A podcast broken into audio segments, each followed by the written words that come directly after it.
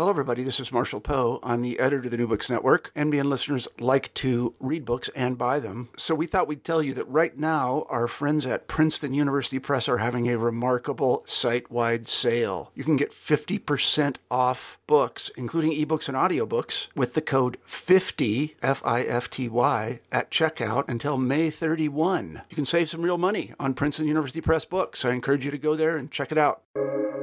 Welcome to the New Books Network. Hello and welcome to New Books in Irish Studies, a podcast channel within the New Books, New Books Network. My name is Aidan Beatty. I'm one of the hosts of this channel. Today we're going to be talking to Dr. James Stafford, who teaches at Columbia University um, and specializes in the political and intellectual history of Ireland, Britain, and Western Europe since 1750, with a particular interest in questions of political economy and international order. And very much in that vein, uh, he has just published a book entitled The Case of Ireland, Commerce, Empire, and the European Order, 1750 to 1848, um, which touches on all of these big intellectual concerns of his. Welcome, Professor Stafford. Thanks so much for joining us. Thank you so much for having me. It's a pleasure to be here. So I might jump in straight away and ask, what exactly is the case of Ireland? Because it's obviously the title of your book, and yet it's also a, a kind of trope that runs through the book itself. Yeah, sure. Um, so the case of Ireland uh, uh, is, you know, the phrase I've taken uh, from a very well-known uh, late 17th century uh, pamphlet um, by a Anglo-Irish uh, Anglican philosopher and lawyer, William Molyneux, um, who, who wrote a pamphlet in 1698 arguing against the legislative supremacy of the English Parliament at Westminster over what was then a separate Irish Parliament at Dublin as part of the, of the Irish Kingdom of the 16th, 17th, and 18th centuries. Um, and uh, what I do in the book, and this kind of follows the moves of subsequent uh, Anglo Irish patriots and then subsequently Irish nationalist writers in the 19th century, in invoking this phrase, the case of Ireland. Um, is look at how different um, groups seeking different kinds of Irish autonomy, not just independence and separation, but also autonomy within the British Empire, um, make that argument in the context of um, the international politics of 18th and 19th century Europe. So that's one uh, thread, the case of Ireland in that, that legal sense that, uh, that Molyneux meant it, making an argument for Ireland. Um, but that intersects with another uh, spin on the phrase, which is which is more my own, um, about the idea of Ireland acting as a kind of case study um, in uh, European discussions of, uh, of, of two things really, of the ways in which uh, foreign trade and, and colonial trade could be a source of political power in 18th and 19th century Europe, and about the British Empire as the as the prime, most successful, most dangerous exponent, that kind of uh, power in the world, um, but also as a case study in different models of, uh, you know, what we could now call capitalist uh, development, what uh, at the time uh, might be called something like the progress of commerce or the progress of opulence or commercial society, uh, and how Ireland's particular social structure, being the, the product of, of, of, conquest and settlement in the 17th century, um, could reveal um, uh, uh, or, or, support different positions in, uh, in arguments about the nature of commercial society and its institutional and, and legal organization. That's particularly important after the French Revolution, which is interpreted across Europe, including in Ireland, as, as a revolution against aristocracy, but particularly against uh, the concentrated ownership of landed property. Um,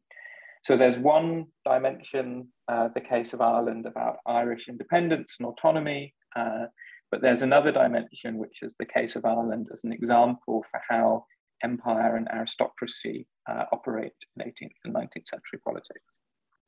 So one of the things I, I did find quite interesting is, is that issue of how this is not really a history of Ireland itself. It's more about the idea of Ireland and how that's being used and deployed by different thinkers for different reasons. can you say a little bit more about how Ireland becomes a kind of shorthand for debates about empire within the European Enlightenment? Sure, yeah. I mean, so it really starts, um, I think at least, uh, with uh, Montesquieu, the French uh, jurist and kind of comparative legal theorist and historian, kind of really central figure um, of the French and European Enlightenment, um, noticing uh, the case of Ireland um, uh, in his book, 1748 book, uh, The Spirit of the Laws. And he makes quite a specific argument there, not about uh, Ireland as a shorthand for empire in general, but Ireland as a shorthand uh, for one model of empire, commercial empire. And what uh, Montesquieu says in The Spirit of the Laws, in the middle of his discussion uh, of England as a, as a commercial power, is that when um, a commercial people with a parliamentary government uh, conquer, they're more brutal, more exclusionary uh, to their provinces than a monarchy would be. and he uses Ireland, which he says uh, has a good civil constitution because modelled on the English constitution, um, uh, but its external uh, autonomy is, is, as he puts it, crushed by the right of nations. Uh, so the English have, have conquered Ireland and subordinated it uh, commercially. Uh, and this is a kind of pattern of, of commercial empire that sees um, as one of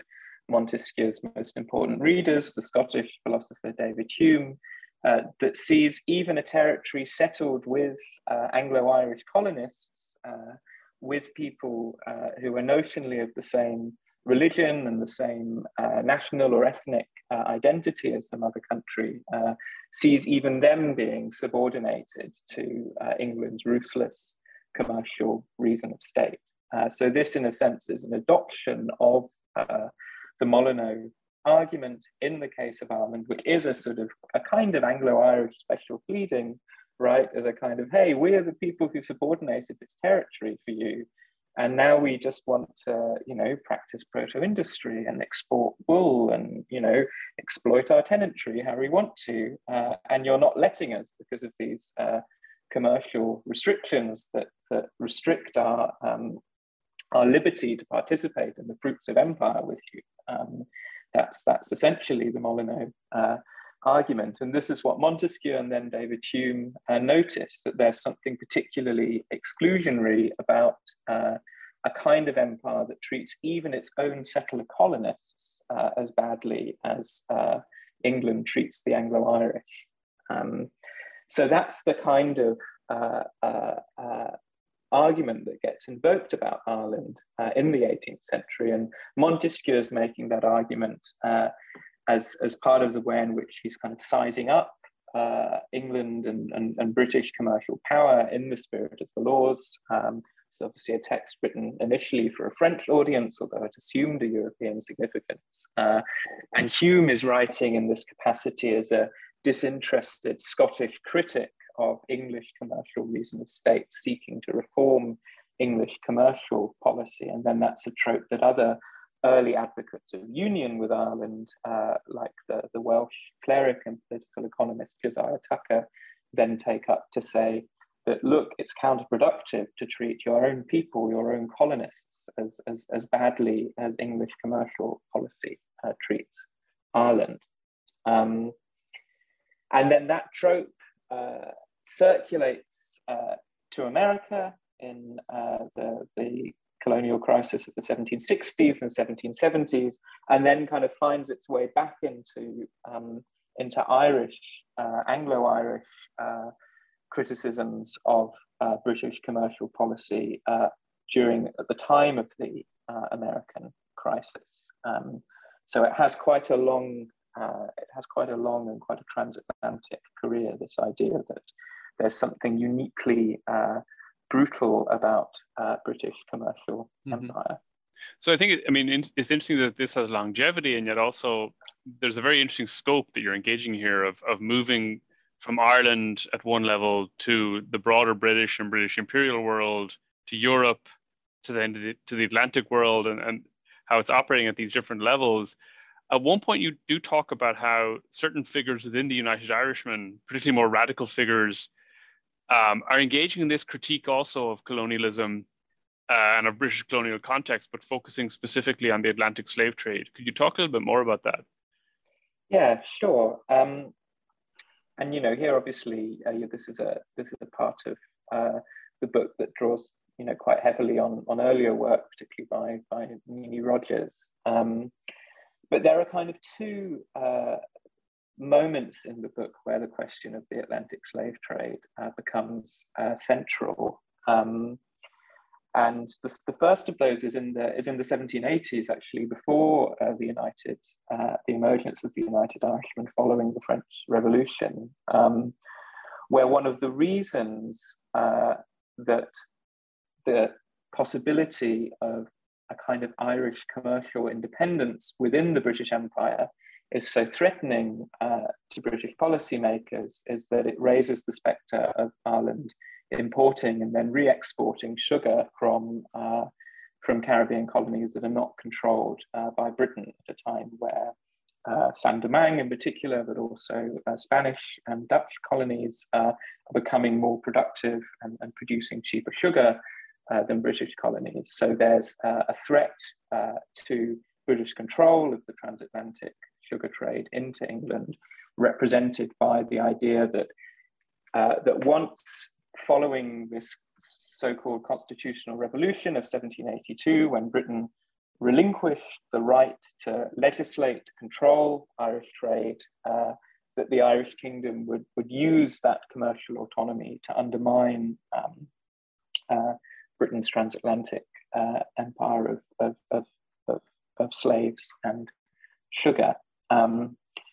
uh, now, in that context, uh, it's not actually Irish uh, uh, advocates of commercial independence who, who uh, are making the case against the slave trade in those terms. It's, it's a problem that's noticed by Josiah Tucker, again, this figure I mentioned earlier, this, uh, this Welsh uh, cleric who is uh,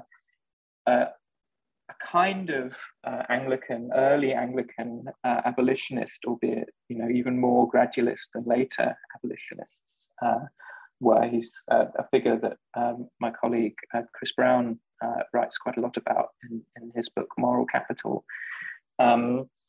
and Tucker's argument is that uh, competition uh, with free grown uh, sugar imported via Ireland will eventually produce the unraveling of, uh, of the British colonial system in the Caribbean, which is already being buffeted by the loss of commercial control of the North American uh, colonies, and that Ireland can then act as a kind of agent of a, of a commercial providentialism, if you like, that will, um, that will bring about the unraveling of um, the British sugar colonies. Mm-hmm. Um,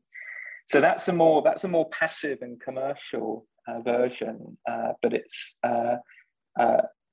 uh, in a way a kind of inversion of that earlier trope of, of Ireland as a as a uh, an example of the excesses of commercial empire that maybe Ireland can be turned into an agency of, of reform of British commercial empire. That's Tucker's hope in the 1780s. Um, now, following the French Revolution, the stakes in the slavery uh, issue are obviously raised by uh, the Haitian Revolution and the French Republic's kind of forced uh, uh endorsement of its uh, of its results uh, as part of its struggle to, to hang on to control of its of its colonies in the Caribbean against British and Spanish invasion. Um, uh, but this obviously gives a, uh, once the French Republic has, has become for this kind of uh, period of the mid to late 1790s a, a notionally anti-slavery uh, power, that obviously gives a, a powerful new um, uh, argument, particularly in um, these sort of Presbyterian circles uh, in, in, in Northern Ireland and around Belfast, where there, as, as, as, as Nini Rodgers has written about, where there's quite a deep culture of anti-slavery um, activism by the 1790s. It gives them a powerful new argument um, against continued participation in the British Empire and in the war against France, which at that point can fairly legitimately be styled as a, as a war to uphold slavery. Um, so the argument uh, that Thomas Russell in particular, and Russell uh, is a close collaborator of, of, Wolfe Tone, one of the driving forces behind the, the Northern Star newspaper, famous uh, United Irish uh, newspaper uh, centered on, on, on, on Belfast, uh, makes is about the participation of um, Irish workers and soldiers and consumers um, in a slaving economy by virtue of uh, uh, paying taxes to the British state to pursue hmm. um, its war in defense of slavery uh, in the Caribbean. Um, and in the book, you know, I draw quite a strong uh, contrast between the kind of different flavors of, uh, you know, one of the, obviously the literature on the United Irishmen is, is tremendously uh, rich, um, but the sort of distinct contribution I try to make is sort of teasing out the different threads in United Irish thinking about commerce uh, mm-hmm. and international order. So I kind of contrast uh,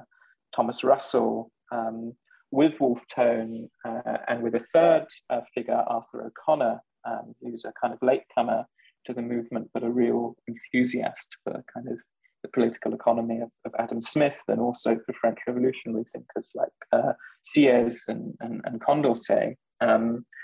uh, and where Wolfe Tone has a kind of radicalized uh, patriot, what we might think of as a sort of economic nationalist vision of, of Irish grandeur as being the goal of, of, of revolution. Um,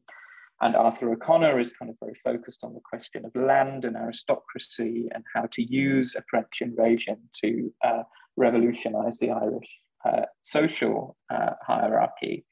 Uh, it's, it's Russell who has this, um, this universalist and this ethical uh, conception of, of, of, what resistance to Britain and Ireland uh, might entail. Um, mm-hmm. So I think that's that's really his sort of distinctive contribution at that point. Um, so as, as I'm sure everyone listening to this podcast will know, the United Irishman Rebellion does not bring about that kind of grandeur um, or, mm-hmm. or any kind of autonomy, really. It, it, brings out the exact opposite of that um, with the Act of Union. Um, and I think it's fascinating that you look at that as a, a kind of a European event rather than just this insular Irish or, or Irish British event. What does it mean to see the Act of Union in these kind of in this kind of broader European framework? Sure. Um, well, I'll actually, I mean, I'll start, if I may, with the first part of the question about um, sort of 1798 and the response uh, to that. Um, because I think, kind of going back to Molyneux, um,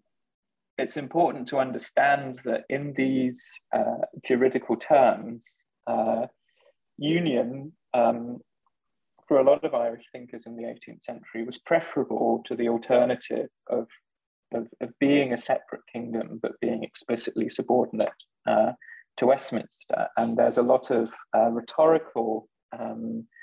uh, investment uh, in both British and uh, Irish uh, champions of union in the pamphlet debate, very extensive pamphlet debate, which I uh, go into um, in the book, uh,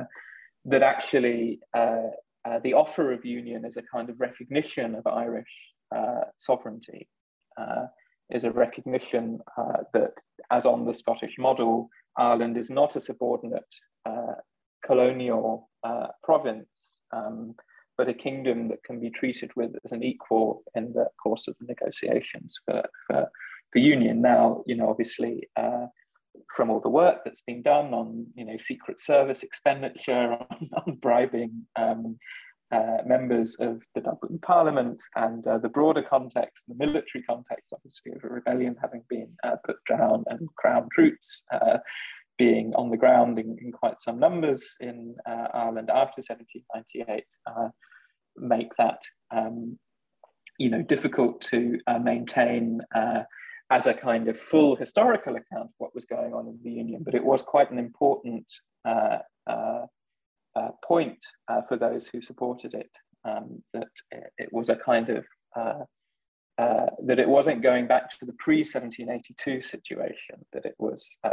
treat, taking Irish legislative independence seriously um, because Ireland, through its parliament, had to consent to union, even if that consent was, was forced. Um, and, you know, turning to the European context, that's one of the ways in which critics of union um, interpreted it because they drew a parallel with the French revolutionary practice of, of réunion. Uh, uh, but you know, maybe the best example um, is the incorporation of, um, uh, of, of, of, what's now Belgium uh, into metropolitan France in 1794 through a referendum, uh, uh, but a referendum watched over by French troops. Um, so there is uh, a kind of emerging uh, norm of kind of annexation by consent um, uh, in Europe in the 1790s, and there are critics of uh, of union, kind of Whig critics of union, like Richard Sheridan, the, the, the, the playwright, but also very um, prolific and active um, uh, for Irish interests in the Westminster Parliament. Um, he draws this direct comparison uh, between the French incorporation of neighboring states uh, through conquest and then uh, referendums that create an illusion of, of consent uh, and uh, uh, the British Union with Ireland. Um,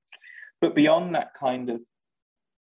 point about the legitimacy of union and how it relates to kind of um, uh, changing uh, European justifications for, for conquest and annexation. Um, there's also the, the point uh, which um, both uh, the British, but also uh, Irish and continental European um, kind of defenders or proponents of, of, of British power sought to make with the Union. So it's, its meaning um, in a European context in 1800. Um, uh, is, is, is, another thing that the book is, uh, is concerned with, that the chapters about the Union uh, are mm-hmm. concerned with. And here it's really uh, goes back uh, to what we were saying earlier about Ireland as a symbol of uh, Britain's kind of ruthless commercial policy. That union is styled by its defenders in, in Britain and Ireland, but also in continental Europe. And I go into some detail about um, uh, this Prussian uh, publicist and, uh, and later diplomat, quite a significant figure in the Congress of, of Vienna in the German format, uh, Friedrich Gentz, um, who writes about union as showing, in essence, that, that British commercial empire has matured uh, and is capable of representing a common European interest because um, the Irish kingdom, which had been uh, placed in a subordinate position throughout the 18th century, uh, that had been uh, denied access to the spoils of empire elsewhere in the world, was now in a gesture of, of British uh, magnanimity uh, being incorporated into the metropole. And uh, he talks about the way in which, through the Act of Union, all Britain's colonies also become Irish colonies. Mm-hmm. And then this is related to a, a separate uh, argument, uh, which is about the complementarity of British uh, commercial uh, wealth with European um, commercial progress. And this is taken up in the era of the continental system, then in the early decades, uh, in the first decade of the Union, which was also um, uh, uh, a really intense decade of commercial and military confrontation, global commercial and military confrontation between the British Empire and Napoleon's um, empire in continental Europe, um,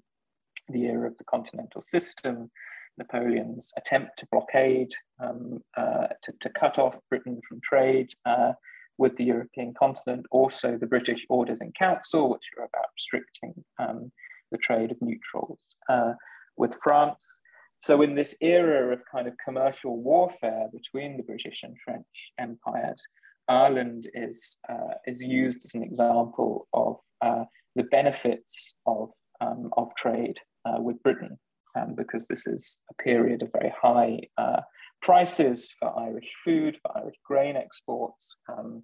a lot of these arguments which draw on customs house sort of trade figures, uh, these uh, look notionally very good um, uh, for Ireland in the first decade uh, of the Union. So the argument is, is, is made by um, Francois d'Ivernois, who's um, an interesting figure in the book, an exile from Geneva who becomes a subject, a British subject by becoming an Irish subject when he's part of the Genevan colony at Waterford in the 1780s, uh, who then ends up uh, uh, being a kind of diplomat, another figure like Friedrich Gentz, a sort of diplomat publicist in British pay, um, who uses the case of Ireland to make the case uh, to um, European countries that they should abandon Napoleon's continental system uh, and return to trade uh, with Britain, and that Britain is not an exploitative uh, monopolist, uh, but instead that its progress can lift all boats um, in Europe and that it's not a zero sum uh, competition uh, between European commercial and economic interests and British commercial and European, British commercial and economic interests. So, so as you then trace this into the 19th century, how much do these thinkers or, or thinkers like these continue to, to sort of use Ireland or think about Ireland, whether looking at, at Daniel O'Connell or at, at the rise of the Young Ireland movement and things like this? Ireland obviously doesn't stay peaceful under the Union. It stays fairly turbulent throughout probably all of the 19th century, really. Yes, exactly. And this is, um, you know, one of the ways going back to your uh, earlier point about kind of images of Ireland, you know, the, uh, the collapse of that Irish agrarian boom um, in uh, the later 1810s, uh, the emergence of, of Rockism and then uh, O'Connellism in the 1820s is really a kind of watershed moment uh, for European perceptions uh, of Ireland. Um, and what the last chapter of the book uh, really outlines is, is a debate within European liberalism uh, about Ireland and what Ireland says uh, about Britain and British power, uh, because Britain has a quite a sort of ambivalent significance, particularly for French liberals. And I talk quite a bit about uh, Gustave uh, de Beaumont, uh, who is um, best known as the, as the traveling companion of uh, Alexis de Tocqueville, um, but um, was also a significant um, political thinker in his, in his own right within a kind of Tocquevillian framework, which was also his framework. Um, and you know they have a great admiration for Britain and, and British institutions, um, but they're also aware that um, particularly uh, this powerful role of uh, aristocracy and aristocratic landholding, concentrated landholding, large estates held together by laws of primogeniture, so inheritance of the eldest son, uh, and, and entail, so restrictions on the sale or alienation uh, of land over generations, um, that, that these are institutions that were destroyed in the French Revolution, which they do not wish to see uh, restored because they see them as incompatible uh, with a society that they describe as, as democratic, defined by uh, developing equality, not necessarily material equality, but equality of status and equality uh, before the law and they're very uh, concerned about um, efforts within France, particularly before the July Revolution of 1830, to restore that pre-revolutionary social order, which um, which they see as as, as doomed. Um, however much, as in the case of, of, of, Tocqueville, as a kind of ambivalence or a kind of emotional attachment to some of the things that uh, aristocracy uh, can bring. So when they're thinking about this problematic of aristocracy and democracy and landed uh, property, um, uh, Gustave de Beaumont looked uh, to Britain and saw a, a, state that had this curious mixture of uh, rapid industrialization and urban growth, as was the case by the 1820s, 1830s, um, but also an aristocratic uh, structure of, of landholding, but also of political uh, representation, um, even after the 1832 uh, Reform Act. And the role that Ireland then played uh, for Gustave de Beaumont within that framework uh, was essentially that the Union had um, uh, placed at the heart of uh, the British state and the British constitution a really flawed and unstable version of that aristocratic um, social order because it was an aristocratic social order which, as de Beaumont called it, was semi-feudal and semi-colonial, that it didn't command the same natural legitimacy that the English aristocracy uh, could enjoy because it was uh, based on a very recent and dubious history of, of conquest and expropriation in the 17th century. Um,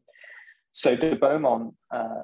saw um, uh, Daniel O'Connell as the kind of herald, albeit, you know, and this is where the kind of the fact that um, you know this is still a kind of imperial perspective in Ireland that, that de Beaumont saw O'Connell as kind of uh, as, as as rough and perhaps not capable of sort of mature political leadership, but nonetheless was a kind of herald of democracy uh, in Ireland, and that Ireland sort of was importing the germ of democracy into the British political system uh, and was, was going to cause some kind of smash or breakdown mm-hmm. uh, at some point because its uh, conceptions of, uh, of, of, property and of the need for equality were fundamentally different to those entertained by Britain's uh, anomalous um, uh, aristocratic industrial social system. Um, so in a sense, you know, that represents uh, to me a kind of morphing of some of the uh, the kind of propaganda arguments of the French Revolutionary uh, period into the terms of uh, European liberalism and, and, social science or even sociology um, in the early 19th century. Uh, and so, you know, relocates Ireland uh, again. Mm-hmm. I, I, might end then with a, a, somewhat self-serving question about all of this. Um, the character of Edmund Burke kind of pops up a lot in your book. He, he's almost like a recurring character across all of this narrative. Um, and I've, out of my own research interest, I, I found this very intriguing because so much of what you're talking about, he's concerned about, about how to create a stable social order based on private property, um, how to maintain the British Empire and, and all of these kind of places either in the Atlantic world or in France after the revolution he is massively interested in. And yet frustratingly, he never writes a sustained book about Ireland. Um, so how does he, how do you feel that he fits into all this? I think you can see he's someone who doesn't get any of what he uh, wants in, a, in, an Irish context. Um, uh, but nonetheless, uh, I think exerted a profound influence over uh, what happened. Um, so, uh, I mean, Burke sort of, uh, yeah, he, he crops up in a number of places, but I don't really develop a, a line on him in the book. Um, but he's someone who is very skeptical of um, institutional fixes to the problem of Irish uh, autonomy and Irish trade. Um, he's critical of uh, Pitt's, William Pitt the Younger, the British Prime Minister's sort of first scheme uh, for uh, a kind of Irish uh, commercial treaty uh, with Britain in 1785, um, um, because he thinks that it, it's better for, as in the case of America, for Britain to have a kind of informal superiority over the Irish kingdom, that the facts of Irish dependency on Britain are enough and that they don't need to be rubbed in the face of the Irish Parliament by the British Parliament through things like a declaratory act uh,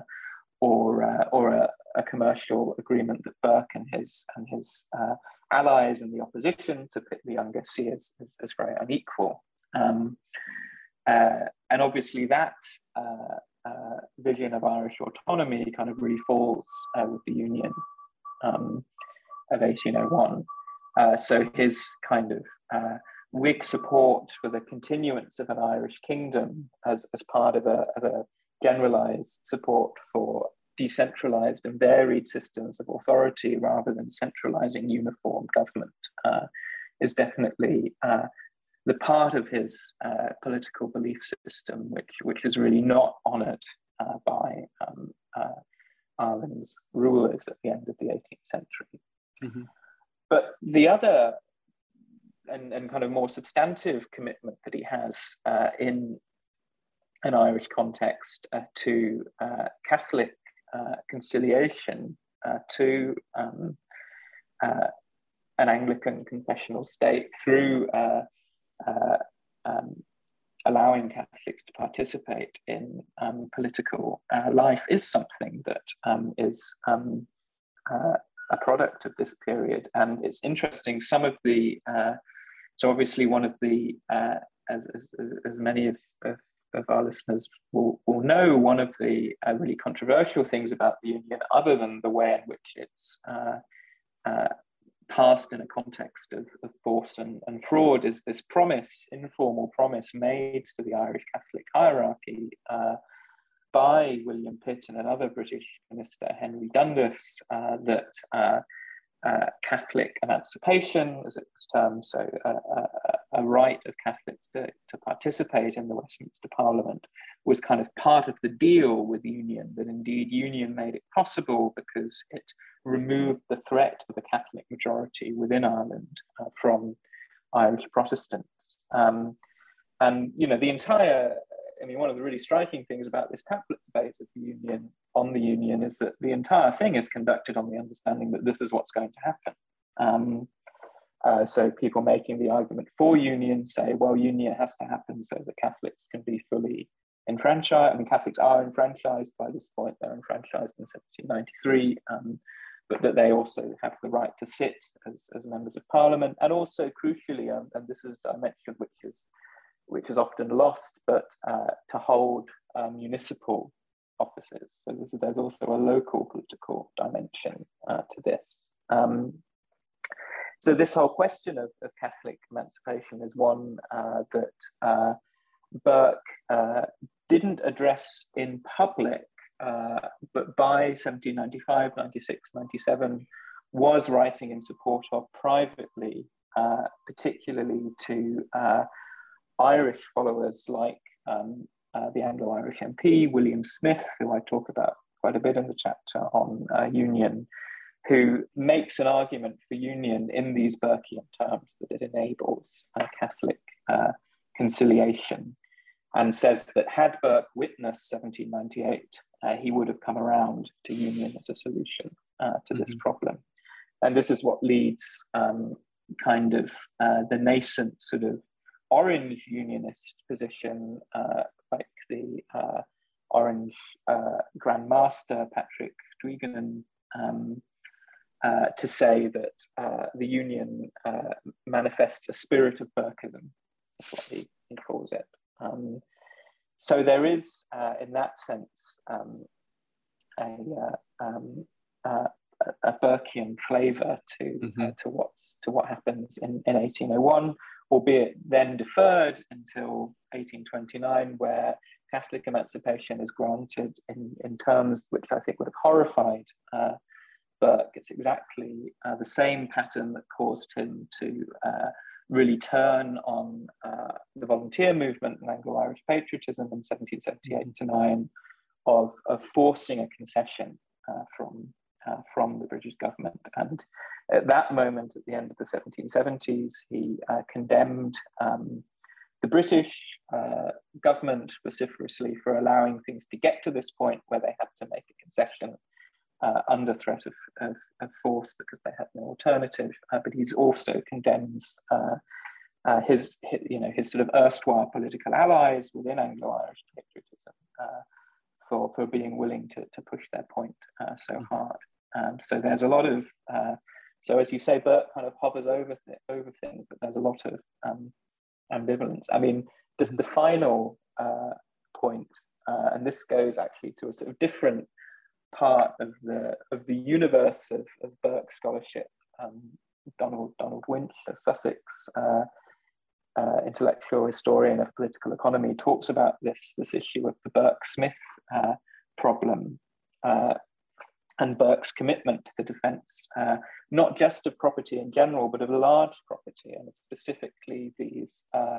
laws of primogeniture and entail, which are the target of of the entire spectrum of French revolutionary opinion, not just Jacobins, but but uh, Girondins uh, as well, um, and uh, the destruction of which is kind of uh, for early 19th century French liberals like de Beaumont, as I said, the most durable legacy uh, of revolution. And what I think is really interesting is that Burke wins that argument within British political economy in the early 19th century. And it's because of, um, uh, so, you know, S- Smith is a, is a proponent of partible inheritance, of small scale farming, um, is, says a, a great uh, proprietor, seldom a great improver. And that's on the basis of thinking that the division of labor in agriculture is very restricted. Um, so that's a real tension between him and him and Burke potentially. Um, and the way that tension is resolved within British political economy is in favour of consolidated land ownership and large estates. Um, uh, because the argument made is that this actually can be more productive. Um, and this is taken from kind of British agrarian thinkers like Arthur Young, who's the author of a famous tour in Ireland, um, and uh, Young's argument. So when, when Young actually went to Ireland, he didn't uh, think that it was so irrational that uh, Irish uh, peasants lived on small plots and, and, lived from, from potatoes. He could see, he thought it was a temporary phase that would pass, um, but that there was some uh, rational justification for it. Whereas by the early 19th century, more kind of doctrinaire uh, British political economists like James Ramsay McCulloch are saying, no, we know from Britain that large farms on consolidated estates with single owners is, is the way that we get kind of maximally efficient um, uh, agrarian capitalism, and we need to impose this model on Ireland through uh, estate clearances. Mm-hmm. Um, so already foreshadowing a lot of then what happens with the famine and the emergence of, of strong farming mm-hmm. in Ireland in the middle of the 19th century. Um, uh, so in that sense, you see uh, uh, a defense of a core Burkean commitment of, of, of a strong aristocracy uh, with uh, uh, big consolidated property being made in terms which are quite foreign to him, kind of drawn from um, more from um, agronomic thinking, from the sort of actually nuts and bolts. Well, how much capital do you need to have a threshing machine? Kind of. This is this is the mm-hmm. argument by the early 19th century. So uh, in that sense, he's kind of uh, uh, vindicated uh, within British political economy. So what I think all of this shows is is the the, the really complicated number of of um, of themes and questions and problems that you're combining here from from intellectual history to social even social history and political history and the history of political economy. Um, the case of Ireland Commerce, Empire, and the European Order is out now with Cambridge University Press as part of their Ideas and Context series. Thanks so much, James, for this great conversation. Thank you so much.